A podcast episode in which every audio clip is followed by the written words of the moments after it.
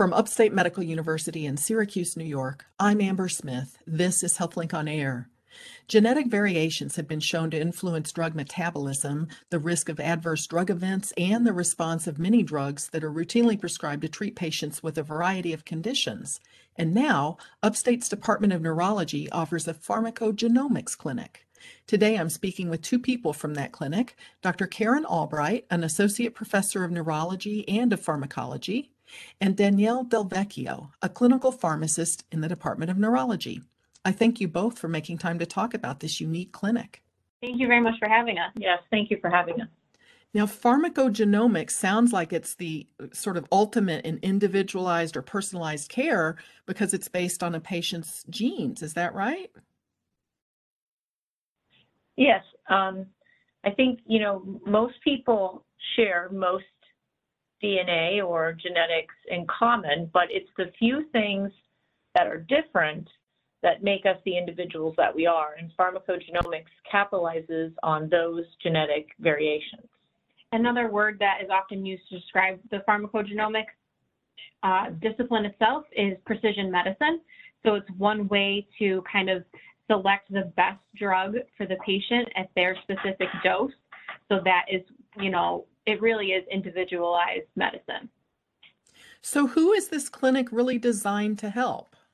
What types of patients do you attract? So, I would say all patients we can help patients who are on no medicines and patients who are on 10 or more or even more medicines than that.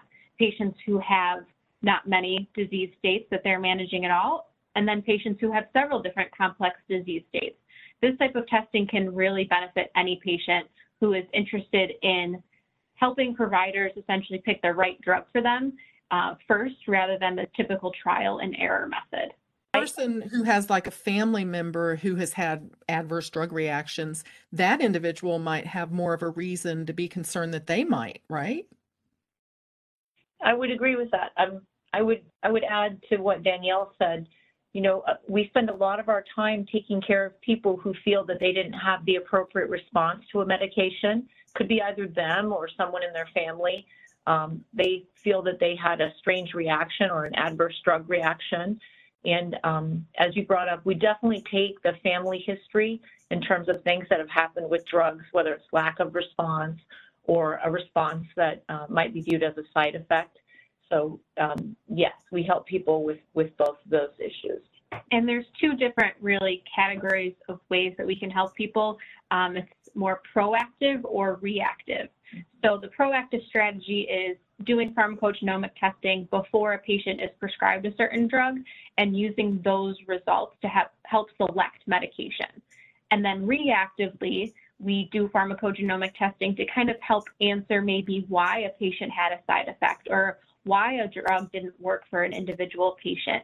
And doing that testing can, like I said, help figure out the reason for that and then help us decide appropriate next steps so that it doesn't happen again. How do you find patients or how do patients find you? I think one thing they can do is get their uh, primary care physician or primary care provider to refer them to the PGX clinic at Upstate Neurology and the referral should be PGX Clinic for genetic testing. So, so that will indicate to us that they want to come to this clinic and they would like us to do a genetic panel of them to try to figure out which drugs at which doses might be the most appropriate, most effective, safest for that particular patient. So it sounds like the patient maybe should talk to their provider first and say, hey, maybe a referral to the pharmacogenomics clinic might be in order, right? Absolutely. Yes, and we, we also take referrals from specialists and subspecialists. It's fairly common for Danielle and I to see people who uh, maybe their cardiologist feels they need to be on a statin, but the first statin or first two statins they've tried, the, the patient didn't have a good response to that. So we'll get a referral from cardiology saying, help find this patient a statin that he or she can tolerate. Well, can you walk me through what a typical patient visit would be like once someone has an appointment? What can they expect when they get there? Absolutely. So the first visit, I see the patient with our nurse practitioner, Stephanie Loveless, and the purpose of the first visit is to get a detailed medication history.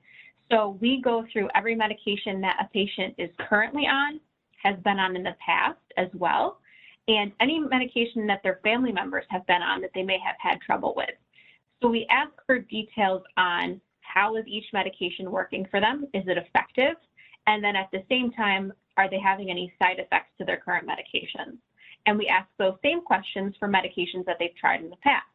Have Can I tried- interrupt you for a second? Do, when you say medications, does that include vitamins and over-the-counter things that people may be taking? We do ask for details on that just to get a full comprehensive medication history. The, you know, the problem with pharmacogenomics testing is that we have strong level of uh, evidence for certain drugs, not all. So that's where it gets a little complicated with the vitamins. You know, we do a full medication history. We ask about those things because as a pharmacist, I'm not going to ignore certain medications and not talk to them about them if they, just because it doesn't have any pharmacogenomic data to support, you know, any kind of changes to, I'll still review their medications, answer any questions that they have about their medications. So it does include every single thing that they've they've been on. Just what we do with that information when we get the genetic results is different, essentially. So we do that for both their current medications, like I said, and medications that they've tried in the past. So they actually have a sit-down, face-to-face meeting with the pharmacist. Yes, myself and Stephanie, we do it an in-person visit or telemedicine in the in the light of COVID, and we will go through that full medication history. We will explain the what pharmacogenomic testing is and what the procedure is for that and how they may benefit from it. And then if they decide to go through with the testing, that's when we would do the blood draw essentially to submit to our lab to do that that test.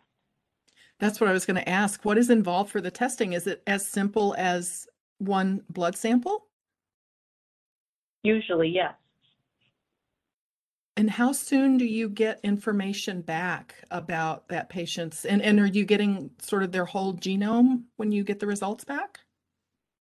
Well, let me answer the second question first. Um, we are very specific to only genes with high levels of information, high level of evidence. Um, and so uh, we often tell patients, you know, we're, we're not like 23andMe. We, we can't predict what diseases you might get in the future. We're really focused on genes that relate to drugs.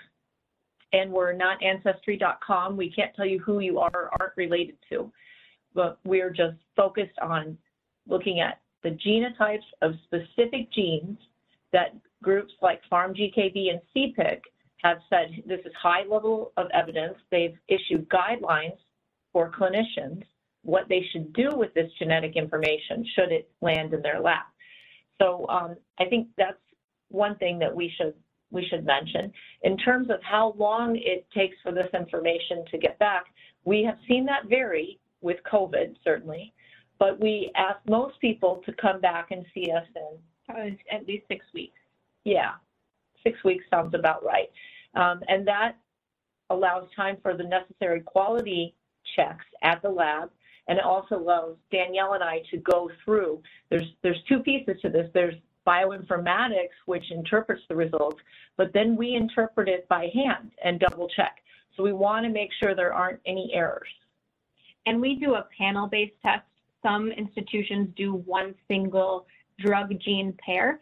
And this panel-based test that we do tests for multiple genes, the genes with the highest level of evidence to support making pharmacogenomic changes.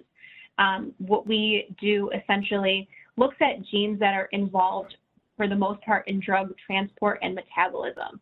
Now, what that means is drugs get broken down in the body in a certain way. These genes code for enzymes that break down drugs in the body. And what we get with these results is either telling us if a patient is a normal metabolizer or they could be a poor or rapid metabolizer. And using those uh, those categories, we are then able to apply those results to individual drugs and to explain to a patient what that means for them. Does that put them at a higher risk of side effects with this certain medication? And because of that, is there an alternative that would be preferred? Or does this drug is it more likely to not work for them because of how it's metabolized? And same thing, is there another drug that's more likely to work for them? Yeah, and I would add to that, you know, a classic example of what Danielle is talking about is a medication called clopidogrel or Plavix. And we know a little bit about a transporter, and um, we get genetic information about this transporter. And this transporter literally has the ability to kick the Plavix back into the gut, therefore it comes out as waste. So Plavix is a prodrug. First, it has to get absorbed. If you have a transporter kicking it back out, you won't absorb as much. That's not the end of it. Then you have to activate this drug. That's a different enzyme, different gene. If you don't have what you need, you can't activate it enough to actually inhibit platelets. So, you know, between Danielle and I, Plavix could be a great drug for her and a not so great choice for me. And we don't know that by looking at someone. We actually have to do the panel. We have to genotype them. Well, I think this is fascinating, but I, I do want to ask you more about this. Uh, Plavix is a, a blood thinner, is that right? So uh, It, we, we term it an antiplatelet. It's in the broad category of blood thinners. Within blood thinners, you have drugs that work on platelets and then drugs that work on the coagulation or the blood clotting system. So Plavix or clopidogrel works on platelets, so we call it an antiplatelet. So you could have a variety of patients, um, cardiac patients or peripheral vascular disease or stroke, people that are at higher risk for stroke. And if someone is taking Plavix and it, it may or may not be working for them, you guys could maybe figure out why that is. Correct. And the good news is there are so many medications available now. If we tell someone a medicine like clopidogrel is not the perfect medicine for them, we can often come up with several alternative medicines which would work just fine for that person. Let me ask you about people with high cholesterol who take statins.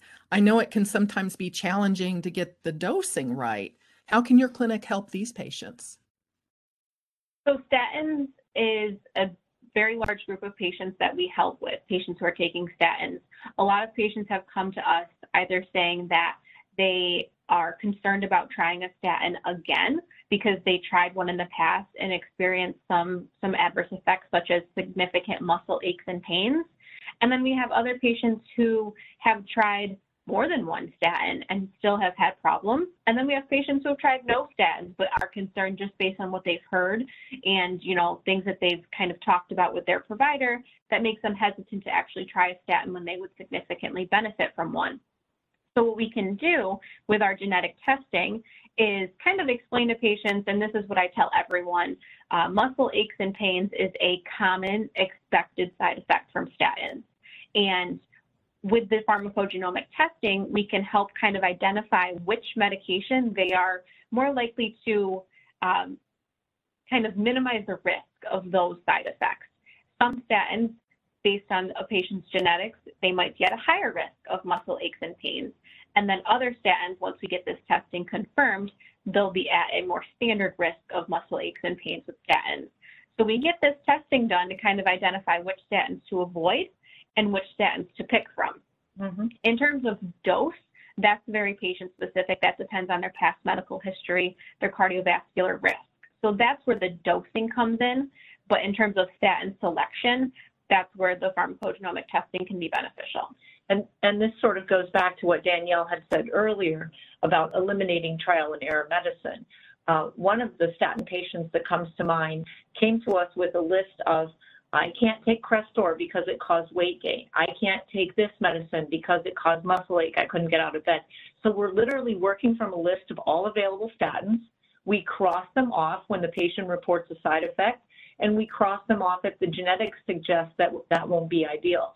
And even for someone who had tried several statins, we were able to find something that he could tolerate. And we started a low dose and work up, as Danielle said, depending on what their needs are and he's still successfully on that statin. The other patients, like those ones who haven't tried a statin yet, this genetic testing can help make them feel more confident in terms of the drug selection that the provider is recommending because they can see for themselves that this is an individual recommendation. This is their best statin based on their genetics. So it helps gain that trust between the doctor and the patient because oftentimes, you know, it's not unusual to get frustrated when you've tried several different medications and have had several different side effects. You know, you grow frustrated. Sure. But this is one way to ease that frustration and make people feel more confident in the decision, decisions that are being made because they are specifically for them as an individual. Yes. With regard to antidepressants from the selective serotonin reuptake inhibitor class, are, are you able to help reduce some of the unwanted side effects for people that take those medications?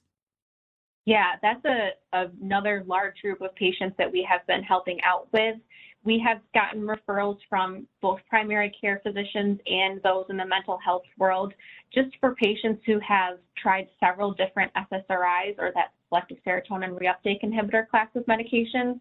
These are drugs that are used for anxiety and depression. And what we're taught in pharmacy school is that you can have, you know, seven different drugs within the SSRI class, and a patient may respond well to one, but not to the other. And it really does come down to trial and error. But what they don't kind of explain in detail is that the reason for that is because of pharmacogenomics and because of differences in drug metabolism for specific enzymes that break down these SSRIs. So what we can do with this pharmacogenomic information is rule out certain SSRIs that a patient may not respond to or may be more prone to side effects with, and then kind of categorize a list of priorities or a list of best medications to try first. And then we can also help explain to patients why they've had so many trial and errors, so many issues with the SSRIs that they've tried. We can really help show them that this is why, it's not their fault. We understand that they were taking their medication correctly, they were adherent to their medication. There was nothing that they could do because it is solely based on their genetics, and that was the predetermining factor for why this drug didn't work for them. And I think that uh, we've learned, we didn't anticipate this, but once we help one person, they bring in other members of their family. We have one particular family where we have parents and all of their children as part of our clinic, and, and it's just to help them. The focus was antidepressants, but as we find with a lot of patients, once we get this detailed medication history, we find that we can help them with some of the other medications they take as well. Interesting. Well, so many people take medication for pain control. Um, what issues do you see among those patients? Um, I think when I think about pain, one story comes to mind. We had a, a patient who was admitted to an outside hospital, not our hospital here, for um, a hip replacement. And he had told the orthopedic surgeon that he could take only two medicines um, NSAIDs, you know, sort of ibuprofen type medicines, and Dilaudid, a very strong painkiller. And since he was so specific, the orthopedic surgeon thought it was odd and strange. And he said, if you don't believe me, just call the pharmacogenomics clinic. So the surgeon called us and we explained, yes, that sounds very specific. However, what he's telling you is true. And so for him, he had a variation in an enzyme well, a gene causing the enzyme to be different called CYP2D6, 2 delta 6. And because of that, some of the medicines were just not as effective in him.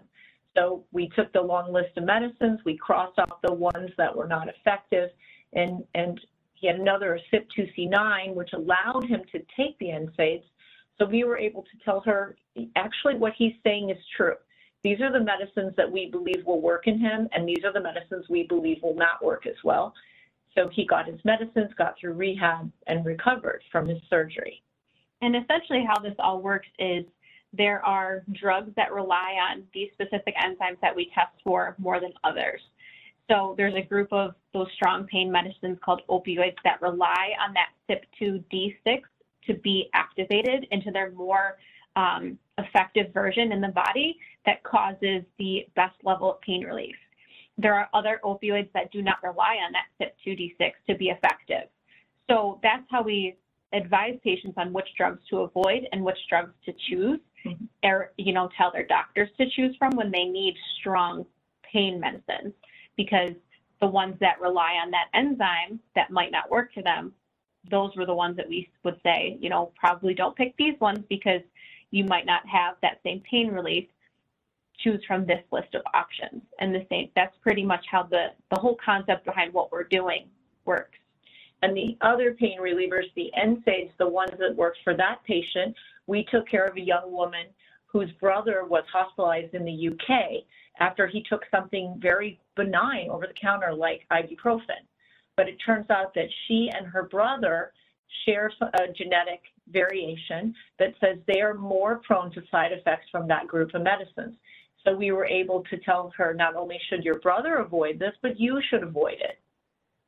So people, because I know a lot of people out there who say, you know, I can't take this or that uh, for a headache because it just doesn't work for me. They're learning these things sort of by trial and error, but they could come to you and you could explain why or why not and give them some alternatives. Exactly. And, you know, what I tell every single patient that we see is that pharmacogenomics is one piece of the puzzle. It is not the 100% predictor of response to drug therapy. And I cannot ever tell you with 100% certainty how you'll respond to a drug because there are many factors that go into drug response. And pharmacogenomics is just one part of that. So it is a helpful tool that clinicians can use in addition to what they're already using to help decide on drug therapy, but it's never going to be the 100% you know predictive factor, but it is such a valuable tool and it provides so much additional information versus the way that typical prescribing takes place. I've interviewed um, several of your colleagues in the neurology department about um, epilepsy and seizure disorders, and I remember them saying it can be challenging to find the right medication that works for patients. So, how can you help in that situation? So, in terms of seizure medications and drugs used for epilepsy, we do test for a couple different, uh, I guess you would call genes that predict whether or not a patient will be at a higher risk of drug adverse reactions or hypersensitivity reactions is what they're called. And these specific genes are usually for two medications with the best level of evidence, carbamazepine and oxcarbazepine, and they're called the HLAs, so HLA-A or HLA-B.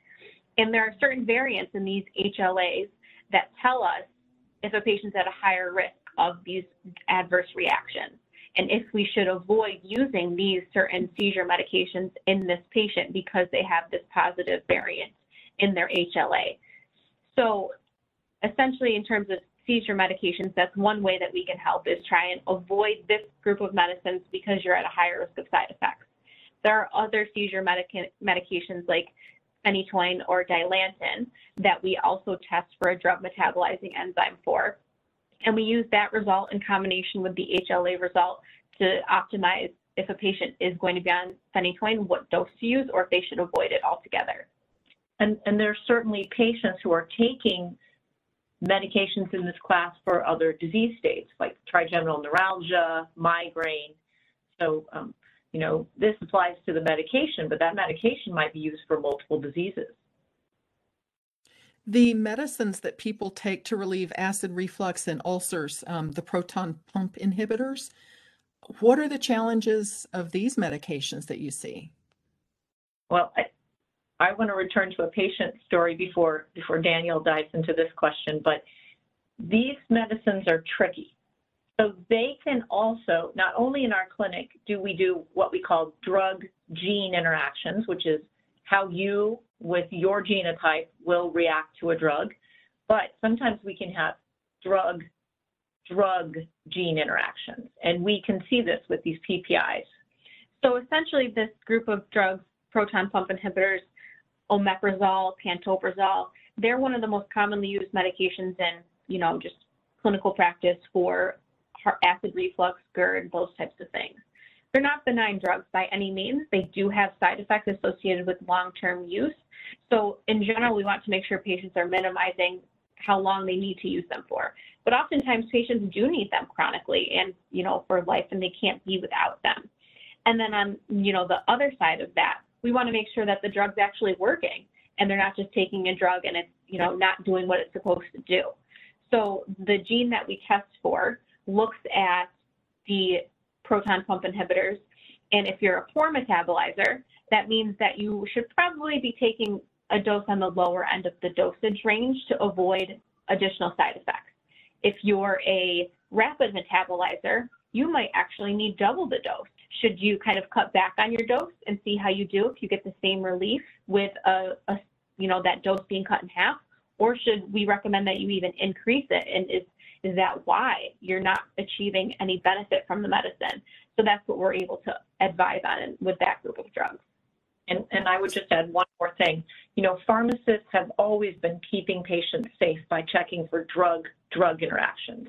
But what Danielle is doing in this clinic is just one more layer. She's checking for drug-drug gene interactions. And PPIs are a great example.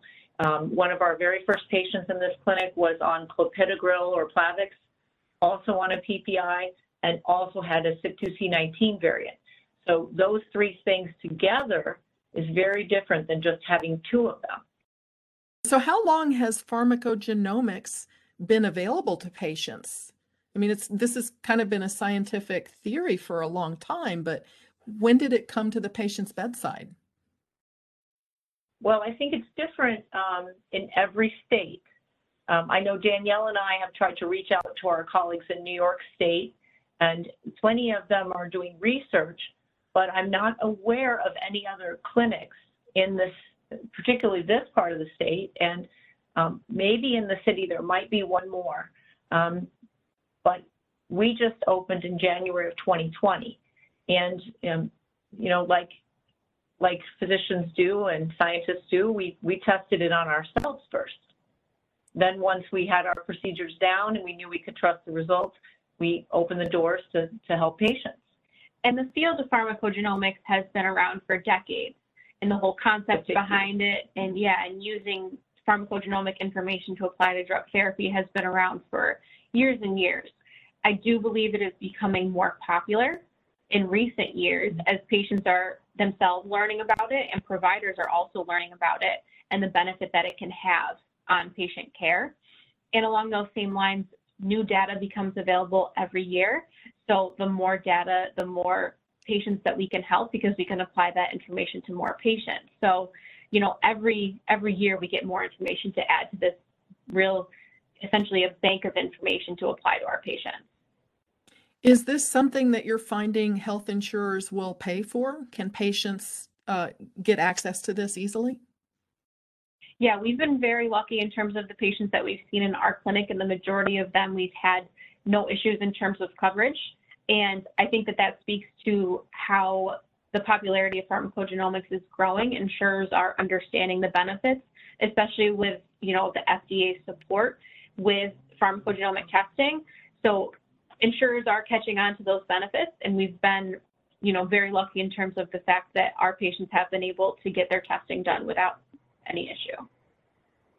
Well, before we wrap up, I want to ask each of you um, just this whole idea, the pharmacogenomics clinic, is this where medicine is headed? Do you think that more patients are going to undergo genetic testing to help doctors decide the best way to treat them in the future? I mean, I think it's it's one of those things that has a very low risk. It doesn't harm patients and it does help them. So uh, to me, it would seem foolish to not use a tool that could help people and it doesn't harm them? I think it is definitely something that will continue to grow, especially as the information on pharmacogenomics yes. gets shared.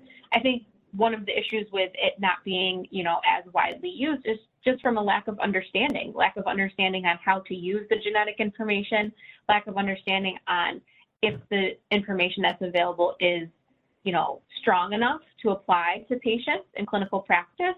So that's where things like this come into play is getting the word out and sharing what we do and sharing the benefits of what we do and sharing the fact that there is guidelines, you know, to yeah. help us guide drug therapy based on pharmacogenomic information. The data is there, the evidence is strong, and we know that it can be beneficial both scientifically and clinically. We have had some primary care physicians who've been a little reluctant. We had someone who uh, told us he did medical school in the pre-genome era. And um, to those people, I would say, don't worry. We'll do, you know, we'll get the information we need. We will test the patients. We will interpret the results. You know, we're here to help. We're consultants. We're trying to help. We wouldn't expect a referring doctor to interpret you know, 40 some pages of, of genetic output. We'll do that. Good point. Well, thank you both for taking the time to tell us about the Pharmacogenomics Clinic at Upstate. My guests have been Dr. Karen Albright, an associate professor of neurology and of pharmacology, and clinical pharmacist Danielle Del Vecchio from the Department of Neurology. I'm Amber Smith for Upstate's HealthLink on Air.